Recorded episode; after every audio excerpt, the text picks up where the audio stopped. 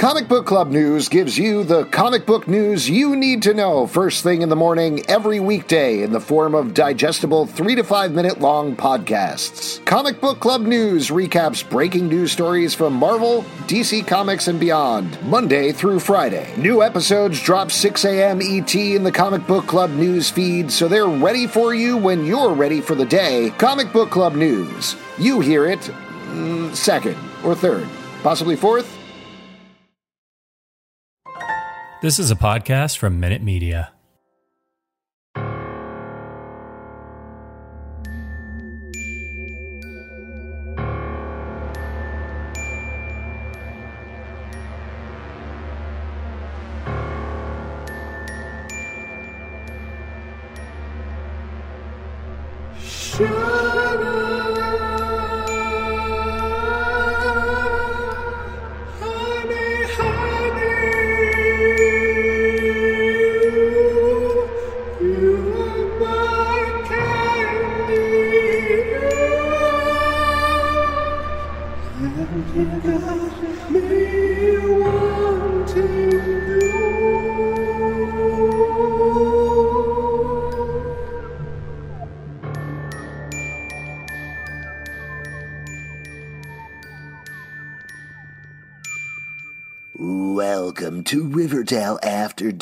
A podcast about the CW's Riverdale that's getting unionized, so get ready. I'm Alex.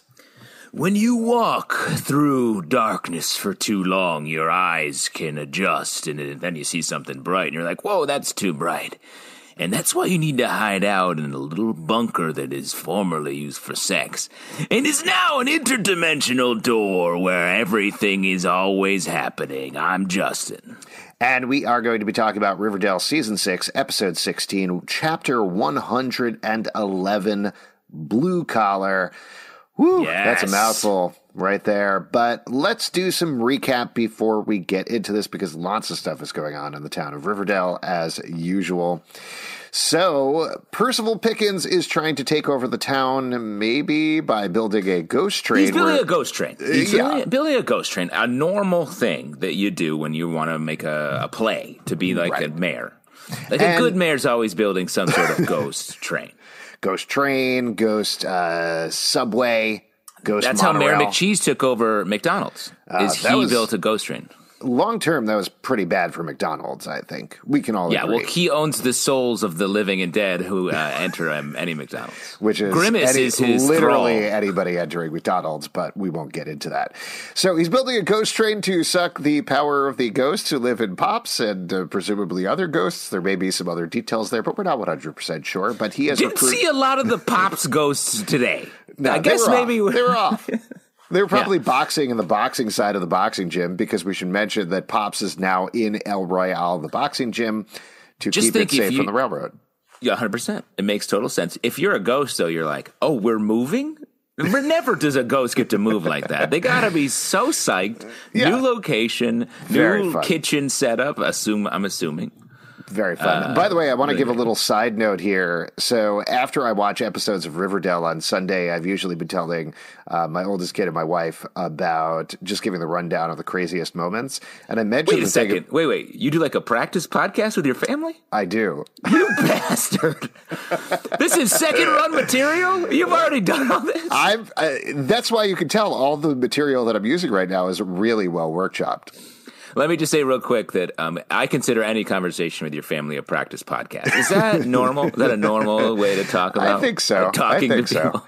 I whenever instead of family meetings, I say, "Hey, can we have a podcast real quick?" Yeah. Is this a practice? Should we run tape on this, Dad? But I was mentioning the thing about the ghost train, and I said, "Yeah, they had to move Pops over to El Royale." And my wife immediately was like, "Wait, isn't doesn't Toni have a bar under there?" And I was like, "Justin keeps saying that. Yeah, Justin keeps exactly. bringing that up. I'll bring Yeah. that up on the regular podcast."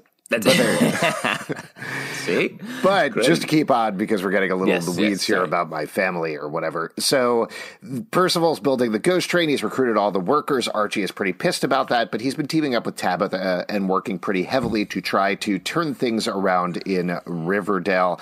Meanwhile, Betty, who is dating Archie, has been working with Agent Drake, who knows a lot about mm. these supernatural in the town of Riverdale and otherwise, as well as helping track down TBK, the trash bag killer. This episode, though, a little bit of a swerve for Betty because we get a return from Charles, who is her serial killer brother, who formerly was part of the FBI, very briefly got married to Chick, the true hero of Riverdale, Riverdale, before being stabbed and taken back to prison. He pops up again this episode. Also, probably important to mention that Alice is fighting with Betty and basically said she was the worst daughter ever last episode. That comes back in literally no way this episode, but I'm wow. sure we'll. you sort of get where she gets it from. Sure. If you're yeah, we'll we'll get into that in a moment. Uh, other characters we should talk about. We mentioned Toni Topaz earlier. She proposed to Fangs in the last episode, partially or maybe in large part because she wants to keep custody of baby Anthony, her baby. Fangs has been very much doubling down on he doesn't want to give at all. He wants to rejoin the Serpents. He wants to keep them a gang. Toni wants to turn them into sort of a more Hell's Angel community outreach type organization. And Kevin is going going pretty hard to try to get custody of baby Anthony. He has teamed up with Percival Pickens, who smooched him a couple of episodes back. However, he seems to, at least in this episode, still be dating Moose Mason, who has returned to Riverdale as the physical education coach. That part doesn't play much into this episode, but just so you know, just so you know what everybody's jobs are, I guess. Yeah, and it's good. Uh, physical education, um, long way of saying gym teacher. Yep. Uh, I appreciate it though. Um, and Moose is back. Moose is like fully back, I think. Yeah, he, he seems fully back. Uh, there's a theory going around that Moose is imagined and something that Percival has put in Kevin's brain. But given the way that Moose acts this episode, I think it's pretty fair to say that he is actually there. He's definitely throwing a little cold water on Kevin's plans. But uh, not to jump too far ahead, let me just finish up the recap here. Sure. So Cheryl is practicing to be a witch with Heather, her crush from back in junior high school, who moved to Greendale but has moved back in ostensibly to build a library in Thornhill, but mostly because they kind of like each other. So that's what's going on with them. Jughead and Veronica have been doing a mentalist act at the casino yeah. together. Jughead, not so much of an act because he literally can actually read minds. So that's going on. And I feel like there's a character I'm probably forgetting, but I don't know. We'll get to it. I think that's Reggie. Is Reggie? Reggie is working for PP Percival Pickens. He wants to learn magic from Percival, and he has teamed up to him. Seemingly of his own volition. Uh, I guess the last character you mentioned is Uncle Frank is also working for Percival Pickens. They tried to break him out of the spell in the previous episode, but it just did not work. So there you go. So that's everything you need to know about Riverdale. Now you're 100% completely caught up. Oh, wait. That's... Actually, there's an alternate universe called Rivervale that was yes. explored in the first five episodes of the season. Rivervale and Riverdale almost had a crisis on infinite Earths and collided together. However, they were saved when the Jughead of Rivervale hid away in the sex bunker and decided to tippity tap type on his typewriter and write the adventures of everybody for the rest of all time. That actually comes back at the end of this episode. What were you going to say, As Joe? we predicted. Yes. We called this one, which is always exciting. Yeah. There's a couple right. of things we called. We also, I think, kind of called Agent Drooper rising in this episode. Hashtag Agent Drooper is coming. Uh, we got a little bit more of that in the promo for the next episode. Not to jump ahead, but there's a quote where Veronica seemingly says to Betty, Are you hot for Agent Drake? Which has sent a lot of people in a lot of different directions. Some people are very excited to see By Betty. Some people are upset, particularly Barchi fans, because right. they don't want another cheating storyline. Totally fair. Uh, not to start off with this, but because I believe this is the big conversation of the fandom today, why don't we? I was curious to get your temperature on it as a big Barchi fan. How do you feel about this bubbling potential infatuation, flirtation, whatever you want to call it, with Agent Drake? It's definitely there. Like the chemistry is there. Um, I'm curious. It feels like the actual uh, the the heat of that infatuation is coming from Drake toward Betty. Mm-hmm. Betty seems very receptive to it. Um, so I'm curious what the the turn in next episode will be. If it's if Veronica's just noticing, like, hey, Agent Drake is on you, or if Betty actually is sort of feeling something similar. Um, because I, I, actually I don't know if Betty's interest because they in the episode last last week where we sort of introduced this idea of Agent Drake um, being attracted to Betty. Betty was like, "Ooh, okay," and then she went back to Archie and was like, there was not even a, a moment of hesitation. We never saw any sort of like her being pulled back from him. So it feels like whatever's happening, we're not privy to the internal thoughts of Betty yet. Mm-hmm. And even this promo is Veronica observing it. So um, I'm. I'm not so like I'm I'm down with whatever the show wants to do. I said last time Agent Drake does seem like she's coming on really strong, like as if she's doing it for an ulterior motive. Um, but I, think she's a great character. I really like her, especially in this episode. She's such a great like driver for this action, mm-hmm. and she's so like she knows what's up, and she's like, "Let's go do this," which I love that energy, especially from Veronica and, and everybody. Yeah, it's definitely a super fun character, and I, I agree with you. I think there's a bunch of different directions they could go in here, but in this episode as well, I don't get any sense that there's problems in Barchi land. They still seem yeah. to be together, working together, like each other, love each other, all of these things. So I do think there is a way of doing this storyline where you know, Veronica and Betty are having, a, and this is a total prognostication, but Veronica and Betty are having this conversation. But Betty is talking about how great Agent Drake is and how helpful she's been, and going blah blah blah blah blah blah. And Veronica calls her out is like, "You're hot for Agent Drake," and that makes her realize, "Oh, wait a second yes, I do. I am like have a little bit of a crush on a woman. You explore the idea that Betty is bisexual, potentially. She has feelings for a woman, but that doesn't necessarily need to break up Archie. It doesn't mean she needs to cheat on Archie or anything like that. She could still realize she is bisexual without the cheating element that I think everybody is worried about hundred percent. And also, I think there's, you know, gradations of a crush. Like she does seem to be like attracted to her, but I think it's a mix of like, uh, she looks at, she looks at her power that she has. She's very capable at her job, a job that Betty likes, but her life keeps getting in the way. I think she has sort of a, maybe there's a sexual part of it, but I think it's like beyond. It's like a life crush on mm-hmm. her, which I, I think is that's that's cool, and I like the idea of because we have seen the storyline of someone being like in the show cheryl is like i'm bisexual uh, toni like uh, or i guess toni's bisexual cheryl's not. Yeah cheryl's uh, a lesbian but but the uh, we saw that that story happen. So if it is that sort of wider, like having a crush on someone without it being purely about like we have to have sex, I think that's super interesting. Yeah, I agree. And the last thing I'll say in the other direction, though, a lot of folks I think have been calling out the parallels that we've been having with the Rivervale storylines, and. I think people really focused on the idea that Betty got pregnant in the first episode of the Rivervale uh, thanks to a pie and Archie having his heart taken out. A very normal sentence to say. Yeah, but yeah. there, I know this wasn't Betty. This was Bitsy, but there could also be shades of Bitsy figuring out that she does have feelings for it wasn't it was Poppy Blossom at that time period, right? And also being pregnant, so they could be going in that direction as well. That could be something potentially they're exploring. So I I don't believe that necessarily they're going to go the cheating direction, but there also could be a thing where like Drake kisses Betty. She's not necessarily opposed to it, but she's like, "Hold on, I'm with Archie." And then again realizes that there's some feelings there. So we'll have to see I mean, happens. the fact that these characters aren't just overwhelmed all the time in general by their like nine jobs, 4 mm-hmm. relationships. Um, so like, I do think there's going to be a point where they have to be like, okay, okay, okay, okay.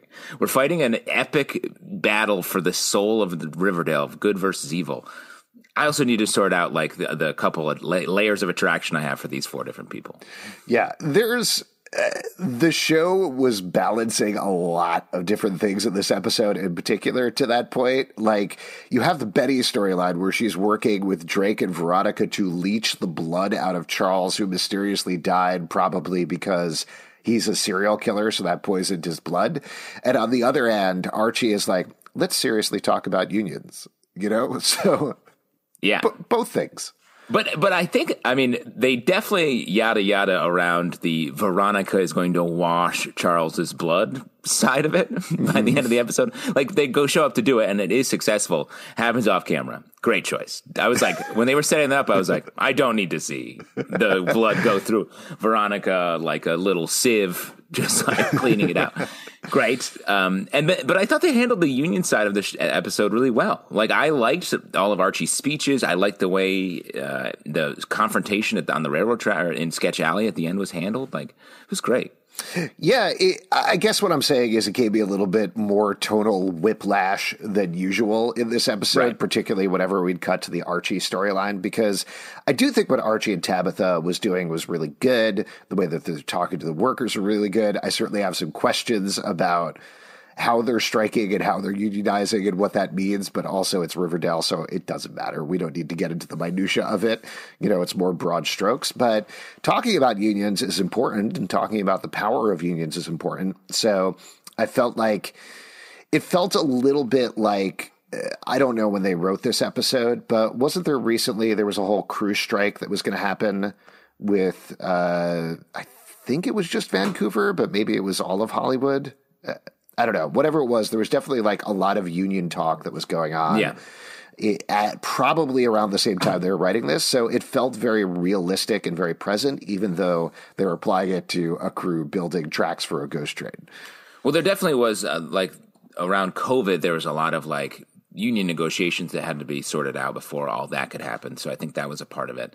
And I, I do think the the unionization efforts going around uh, like different Starbucks and Amazon warehouses that I think was maybe just starting a, little bit when these episodes were being written and shot. So that could be also the influence on it. Yeah, and you also mentioned, uh, I just didn't want to forget this part. This episode was directed by Tara Defoe, who's been on the crew for a really, really long time.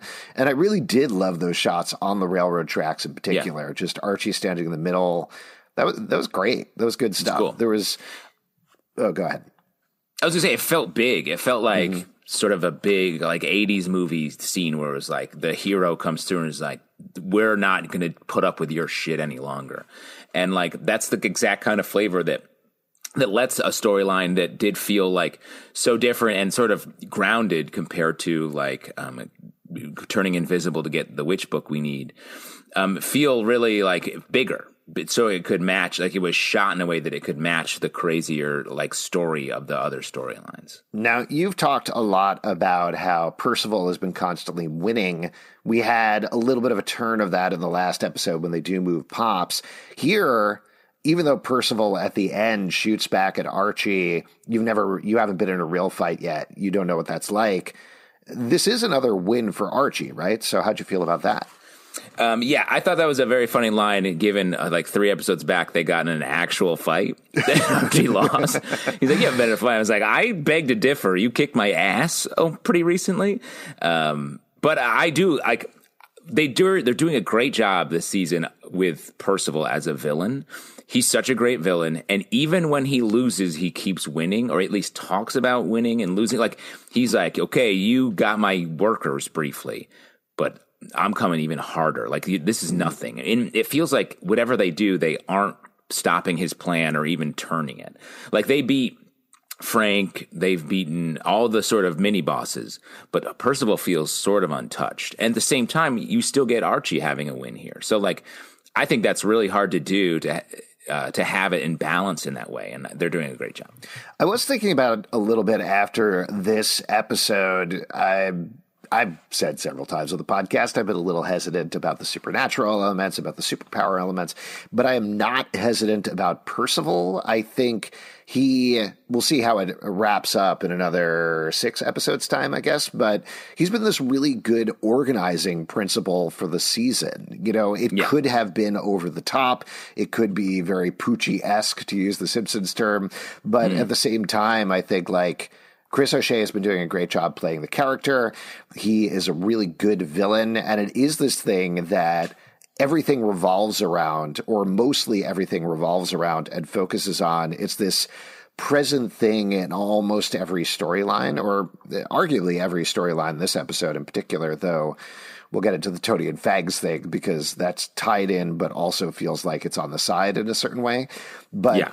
aside from that, it it really does give a nice focus to the season to have this very very strong villain that loved Mark Consuelos as Hiram, but it did feel like it was starting to spin its wheels at a certain point, and he was always not necessarily a side villain. He was usually the main villain, but like there was usually a lot of other things going on in addition to Hiram. So focusing on Percival yeah.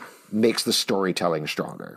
Well, he was always the villain to Veronica and Archie primarily, and the other rest of the gang would come help. Yeah. Um, and they would hate him, but it was rarely was Hiram threatening Jughead directly outside of the main story. And in this, you have Percival having pulled a bunch of our sort of main characters who we usually like to his side. He's agitating basically everyone mm-hmm. all the time. So like that's I mean Betty is a little bit dealing with her stuff. Um, but she's also very much pulled into the um, the Percival campaign. Yeah, and it's interesting too because we, I think, predicted that TBK, the trash bag killer, was going to be the primary antagonist for the season. But if anything, it seems like he's a secondary antagonist at this point, and potentially one that they might even deal with in the next episode. Yeah, well, an, an absent antagonist, like a threat, mm-hmm. more of a threat to Betty, and something that she's feeling like she needs to prepare for, but not something that she's actually dealing with in a real active way. But I really think, like, arcing uh, Betty's stuff this season, it really is about her wrestling with her internal demons and her family ghosts.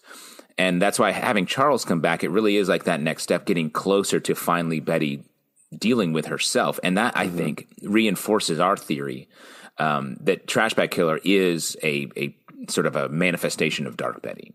Yeah, we'll definitely have to see. I think next episode, there's that quick shot in the promo of TBK appearing in the crowd at the serial killer convention. And well, it, that it, turn was wild. Yes. Uh, well, uh, getting to that in a second. All I was going to say is that quick shot, out totally out of context in like a 10 second promo. Who knows? But if you want to go with our theory, uh, I think there's a way that he could be in the crowd and it is imagined by Betty, and ultimately she chases him down and finds that he's nothing, or alternately finds that he is something and that he has actually Dennis. Well, it just uh, uh Dennis, um, Dennis, the yeah. menace. Just to just to crystallize our theory, though, I think we're not saying that Trashbag Killer has always been um, her something she imagined. I my my theory, and I think we mm. talked about this, is that Trashbag Killer was a real serial killer that captured her. I think she killed him and then manifested the sort of the, the guilt of murdering someone and all all, all the trauma of what she went through with Trashbag Killer has manifested this as an ongoing uh, sort of presence in her life. All right, I can, I can buy that again, we'll probably find out next episode. Um, the we're jumping a little bit all over the place, but why don't we very briefly? We talked about Archie's storyline. Um, over the course of it, we get a couple of fun things where, like, he and Tabitha fight back with free coffee and 25 cent burgers, which I thought uh, was a very fun Riverdale thing. I would do anything yeah. for a 25 cent burger. I love the reaction to everyone's like, "Oh, burger! Oh, yeah!" Like that's a real, uh, really speaking the language. Yeah. Uh, but I, yeah, I, and then oh, go ahead. Go ahead. No, all go. I was going to say is I also really liked this. Uh, getting back to like the organizing principle thing, this idea that they're using Cheryl as a source once again in this episode. That it isn't Cheryl just off in her own storyline. She is doing her own thing with Heather, and that has developing elements. But ultimately, she's helping Archie and Tabitha to find this document that reveals what Percival Pickens' great grandfather said. And I'll tell you what, if anybody ever finds a document that my of anything my great grandfather said, hold me to that. I am the same yeah. person. Yeah. Um, I mean, I will say, like, yes, that is sort of loose evidence, you could say. um, it really is effective in the the union meeting that they're having, and like mm-hmm. the letter is fucked up, obviously. oh, of course. So to be, and also we have the idea that maybe Percival's ancestors are also him. Probably. He is immortal, so I think, um, I think it's fine. To to your point, like Uh, unless you have been yourself for multiple generations, slowly doing practice podcasts um, throughout time, uh, building up to this very moment, I think it's okay. When I was my great grandfather, though, I called them practice radio serials. Oh, nice. Um, and you said some fucked up stuff. Uh, it was very racist. Yeah. About the Barchi of uh, Woodrow Wilson's love triangle or whatever. Oh, man. He liked that blonde and that brunette. And I only shipped one of them, but I'm not going to say one. Which one? I just follow the story. You know what I'm talking about? And back then, a ship was like just something you put people on so they could It was go a have a ship. It was relationship. a steam yeah. the other part of this, though, while we're talking, oh, were you to bring up? I was just something? to talk about like the one Barchi scene we do get there hanging out. She calls him Arch, like it feels very normal. Betty talking about herself because it does feel like Archie's still who Betty comes to to sort of um, vent and really deal with her stuff. Archie just doesn't see. He's like he's there for her, but he's also like I got so much going on. So the, uh, I The part that struck me as the weirdest, and I think this was just blocking, and it's fine, and the way that they, uh, you know, set out the episode. But when she's in the middle of that speech and she looks out the window, which again, great shot, like really Yeah. well shot, looks across the, I don't know, it's not an alleyway. What's the space between two houses? transom. Sure. And sees Alice about to kill Charles with a pillow and is like, oh my God, and runs across. That Archie is like, guess I'll sit here on my bed while this is happening. Not- Yeah, I'm not going to mess with a Cooper no, family murder. that- that- that's a that's a family issue. Sorry. yeah. I gotta Betty hang was out here with I'll Bingo." handle this. Yeah, you never know what he also he looked out another window and saw something else horrible happening, and had to deal with that. He looked out the other side and saw the ice cream man was there, and he's like, "Hell yeah, Yeah, I'll Gonna get some ice cream for a- me and my best girl. Gonna get a cherry dip. You know what I'm talking about? Oh yeah, definitely gross. That's the worst thing I would get. I would, That last I don't would know why anybody gets that. That's a terrible ice cream. Uh, yeah, when you got chocolate dip right sitting right next door.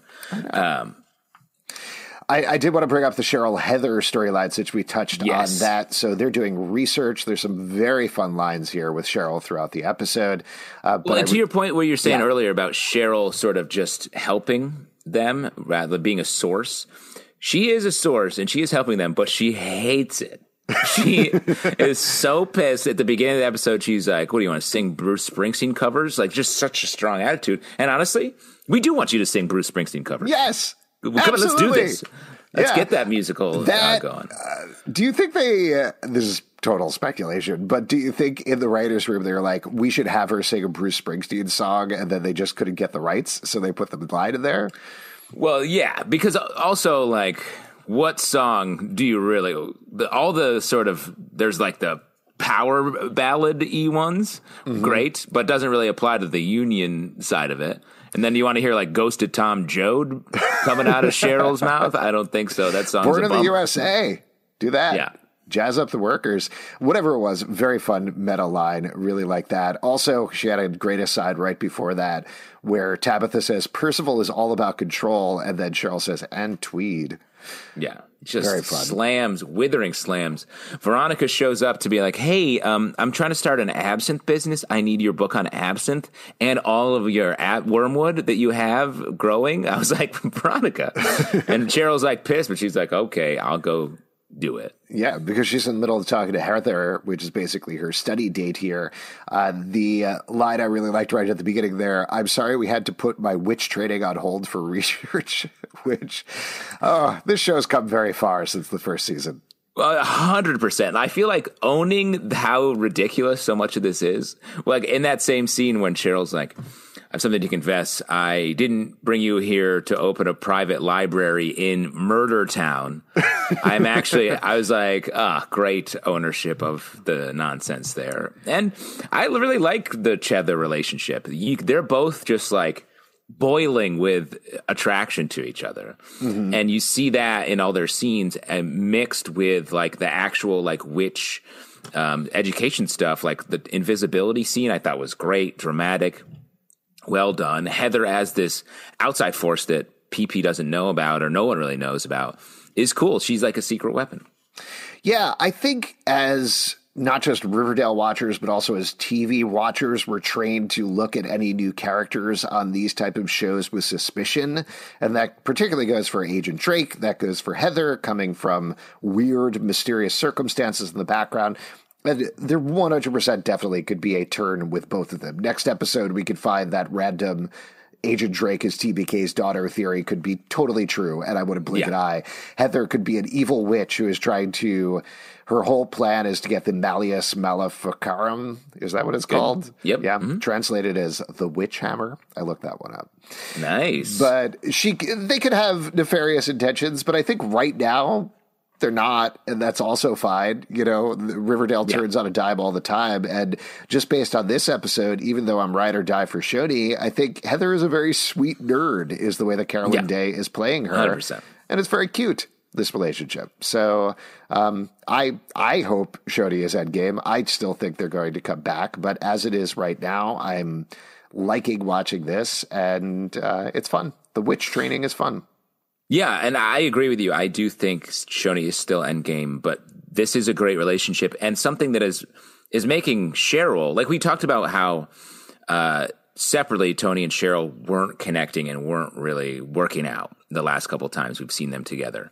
And I think this is an important step for Cheryl to like come back to her feelings and like be able to move past all of the bad things that have happened in her life so she can like trust people again. And it does seem like she's moving in that direction, but she's still bothered by so many people all the time. well, Cheryl's going to be Cheryl. I think that's the main thing is that like she softens for Toni. Here we see her in this episode. She softens for Heather as well by the end when she confesses that, like you were saying, she uh, lured Heather here under. Um, circumstances. library pretenses. Library pretenses. There you go. Uh, but yeah, Works they like time. each other, and that's cute. And I think, like you're saying, we'll see Cheryl grow from this, even though Cheryl will still have those nasty asides to everybody all the time because that's what Cheryl Blossom does.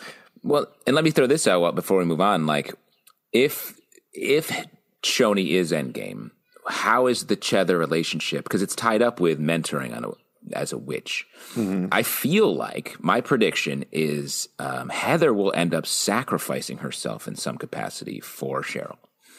I think that's fair. Or she'll have some sort of thing where uh, we'll have. So there was a little bit of a rumor. This is unconfirmed, but that the 19th episode is called "The Witches of Riverdale," which is yeah. also what Roberto Aguirre Sacasa had teased would have been the idea for the next season of Chilling Adventures of Sabrina.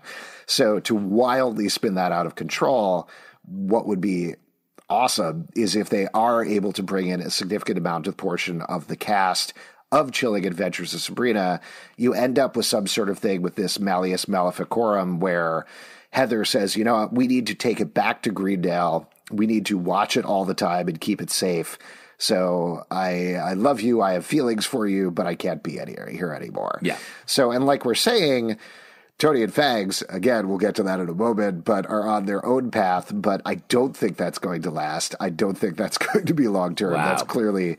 They, again, agreed to be married in this episode. and you're like, exactly, perfect chess move to get Toni back with Cheryl. Well, uh, again, I, I want to talk about. So you're saying there's a chance you are Jim Carrey and Dumb 100%. and Dumber. What, I am definitely dumb and dumber in this scenario, yeah, but yeah.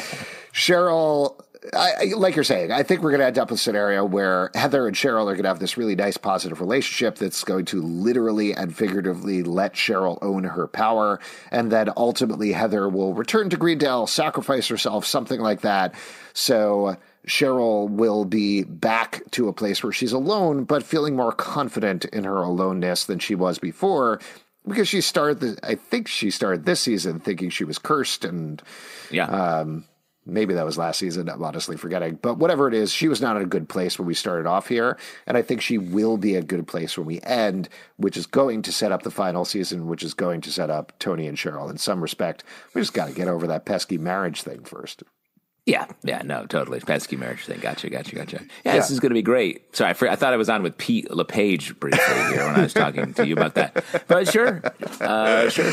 I'm definitely, I Pete obviously is not here this week. I'm definitely peating out, but for Choni, I am well aware of that. I, yeah. Are you? Does it change your behavior, the fact that nope. you're aware of it? I 100% does not. Uh, great. Do we want to talk uh, about Toni and Fangs? Because, uh, again, yeah. uh, like I was this last episode, uh, there are things about this storyline that I understand on an intellectual level, and then there are other things that I just feel like, what are we doing here? What are we doing with these characters? What is happening? Well, I because I agree with you. It is a little like Toni makes a full like does a full 180 over the course of this episode.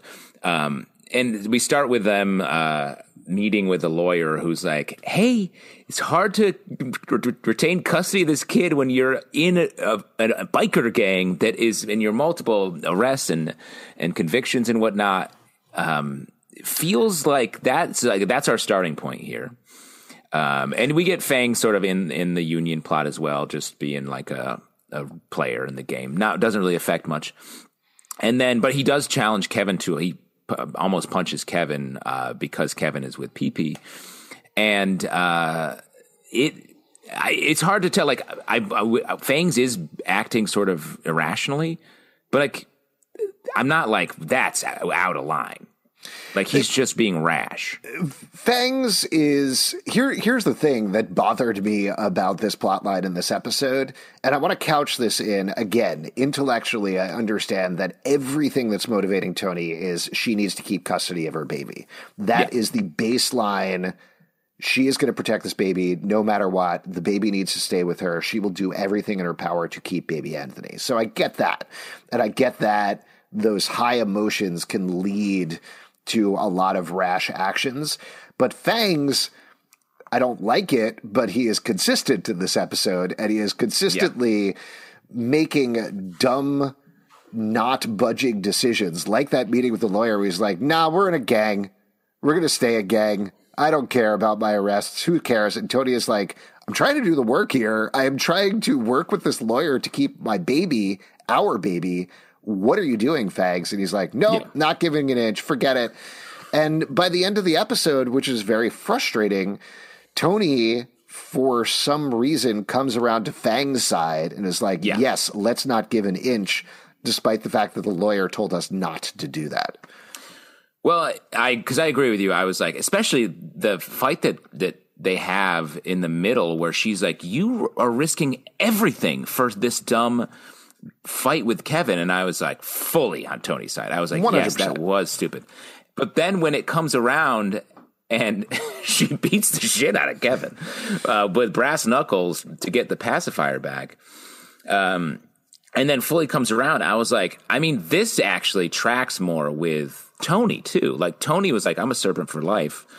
Uh, so like, I, it, it's a weird storyline in that you're like, this uh, Fangs is wrong then it's like, wait, Toni actually agrees with Fangs when you think about the history. And then eventually she's like, okay, let's do this. It just feels like they're up against a custody battle that you can't serpent your way out of. Right. 100%. What like what are they going what is the end result here because them doubling down on being in a biker gang that does crimes even if mostly the Serpents have not done crimes over the course of several seasons, and in fact, been what Toni is trying to sell anyway, most of the time. Yeah.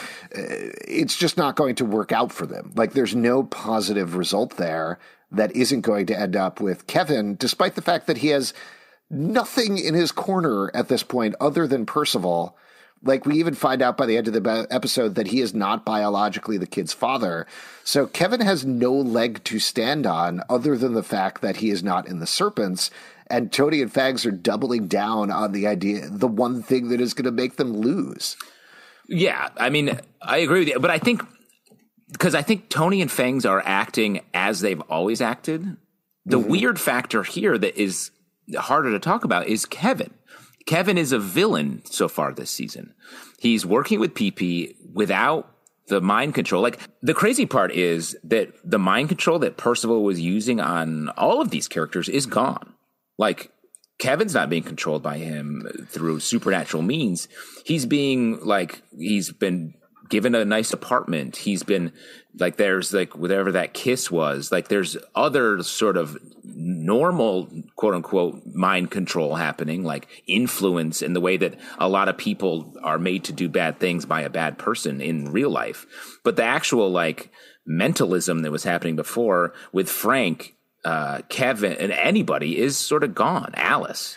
Well, I do wonder, they haven't really established this necessarily, and I don't know necessarily they will, but my interpretation is that basically Percival almost did like a cult thing on them, broke them down, turned them to his will, and now he doesn't need to mind control them all the time because they're already on his side. But, right. But yeah, to your point, yes, Kevin.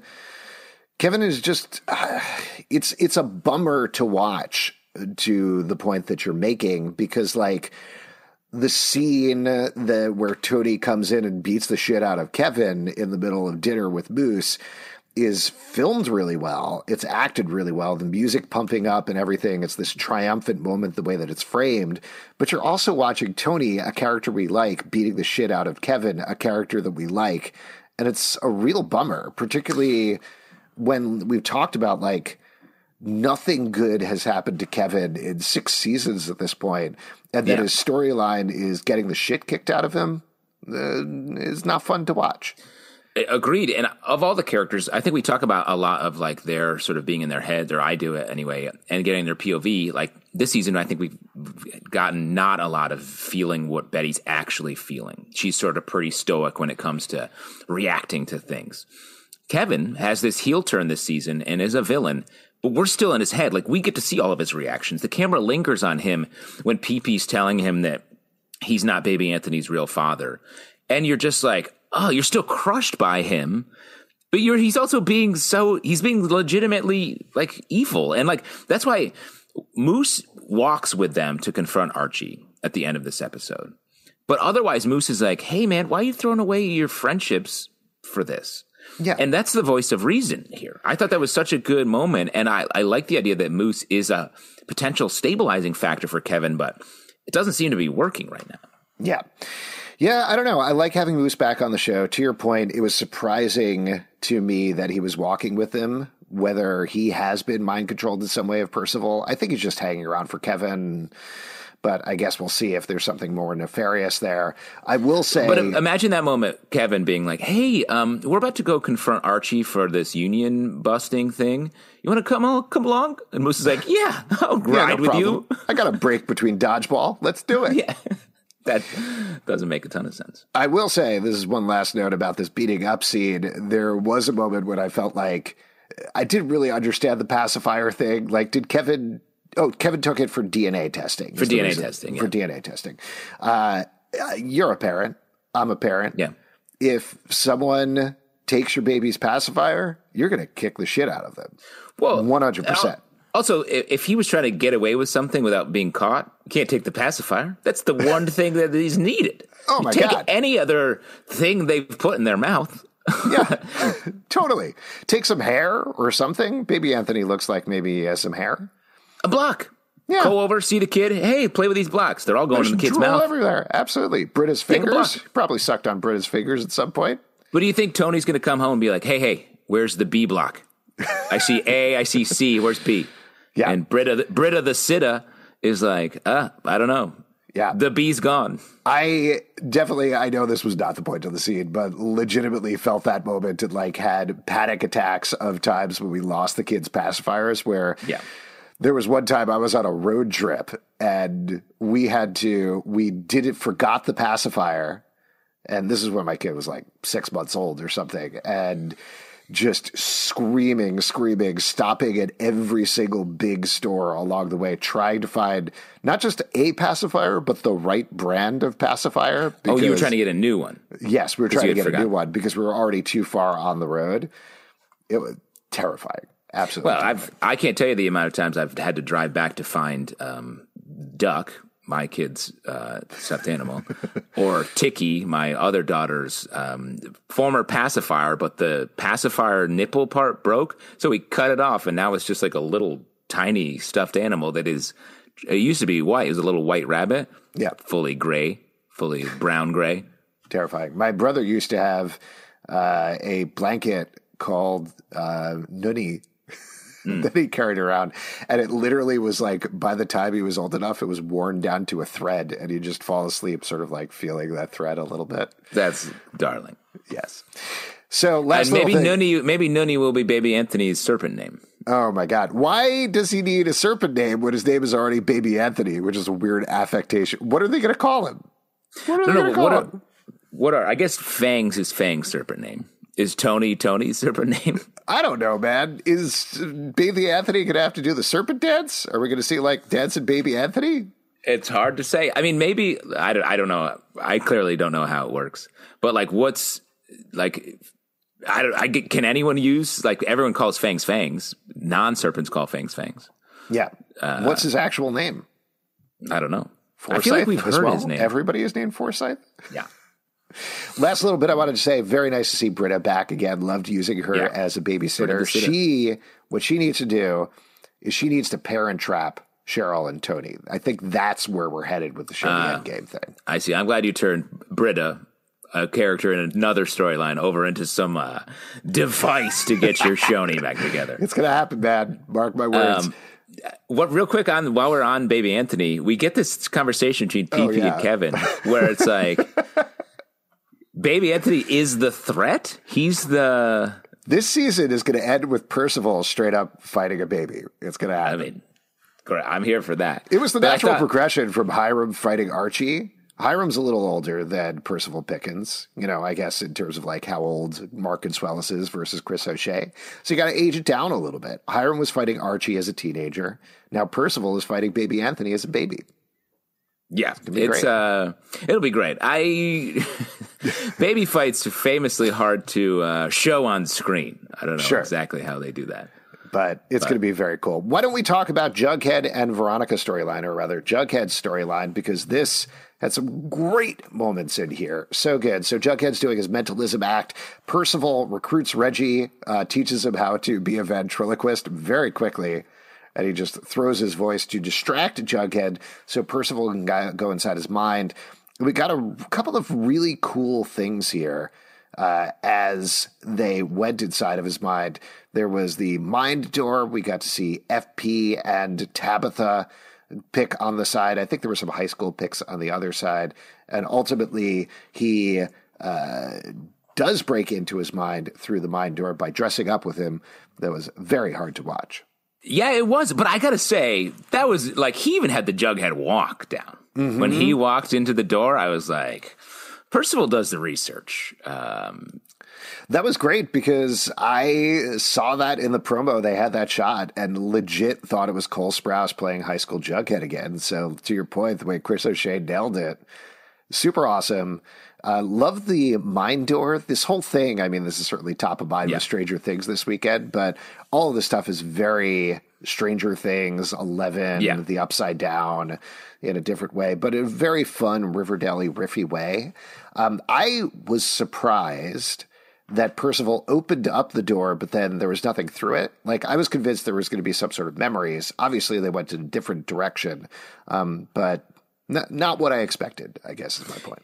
yeah, I agree. And it being more, the door wasn't where Jughead was keeping his secrets. It was the control he had over his powers, mm-hmm. the way that he allowed thoughts in, which I was really surprised uh, by that being sort of what happened. Uh, but I thought it was really cool.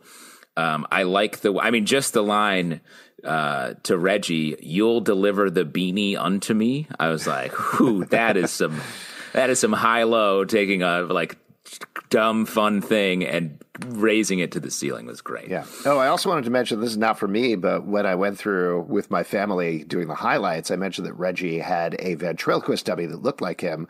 My oldest kid told me that is from the comics, that apparently he does have a ventriloquism battle with Archie, who also has a ventrilo- uh, ventriloquist dummy like him. So there you go. That used to be how like really intense um, fights were settled on the streets. Uh, just Before, it, that was the original Versus, right? yeah, Versus the rap Instagram battles. Except yeah, yeah. Ventriloquist. It- ventriloquist. Yeah, man. It's it's a shame. That all the the ventriloquist dummy industry will never recover from uh, the loss. That scene, like to talk about Reggie for a second, when he's like, "Yeah, we got to do this," and he's like, "Hey." When are you going to teach me magic? Like, that is so funny. What a um, uh, you said you were going to teach me, and then the ventriloquist doll being like, "You want to learn magic? Play with this doll." And Reggie's like, "Oh shit, you told me."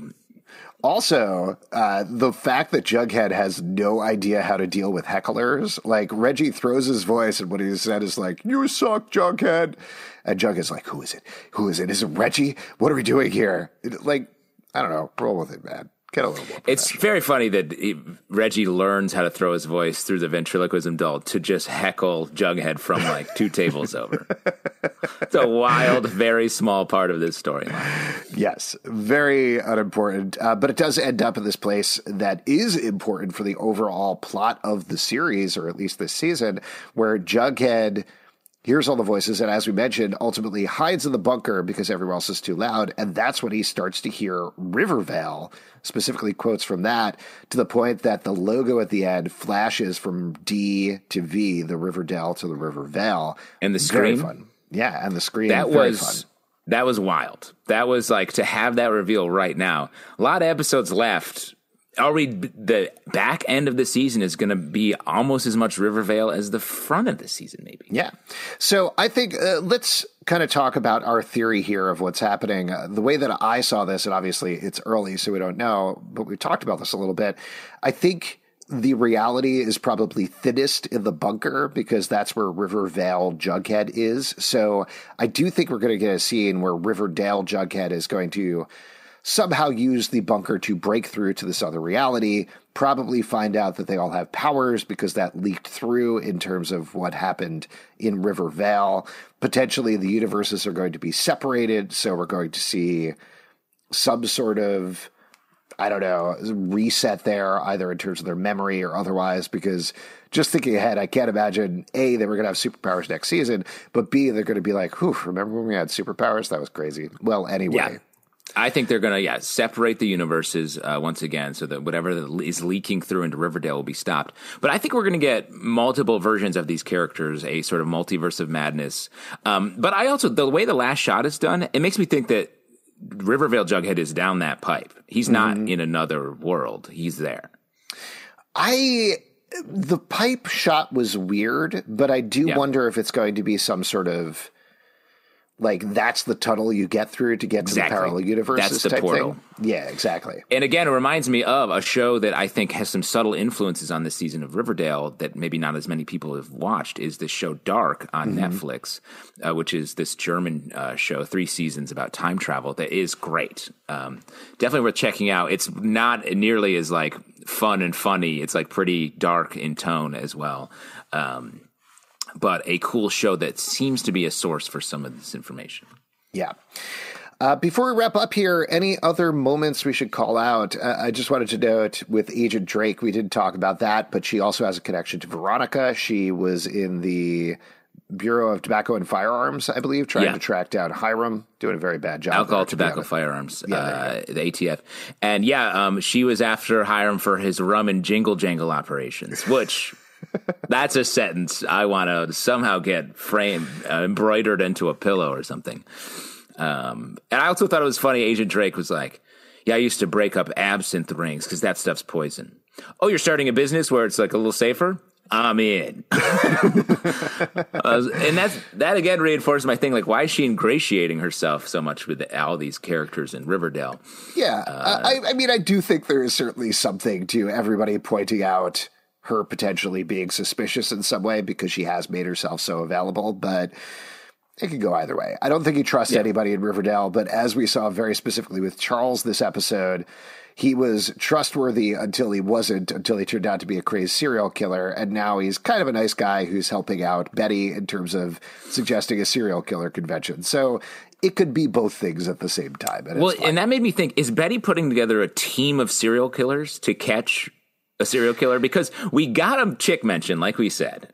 Yeah. Betty's first question was like, "Hey, what's up with Chick? Remember him?" And uh, it, Charles saved by Betty.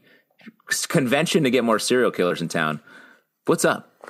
I don't know. When I first heard about this storyline, I thought it was going to be like the classic Sandman storyline, where it was a serial killer, uh, a convention for serial killers. But this Yeah. seems different. This seems like true crime podcast aficionados rather than the trash bag killer sitting on a paddle being like how I did it, you know, or anything like that.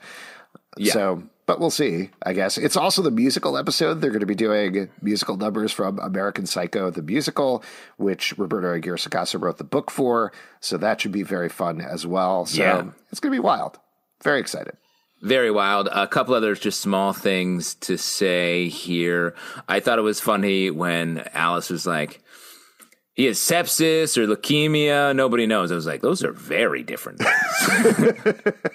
I'm not a doctor, but I feel like someone could put their finger on which one of those two things it is. Also, the fact that Alice was like, we're going to put him in your room, Betty, when Yeah. there's many other rooms in the house that he could go Yeah. in. Famously, there's a lot of people that used to live there that don't now. Yeah. Mhm. Very true. So they could definitely do that.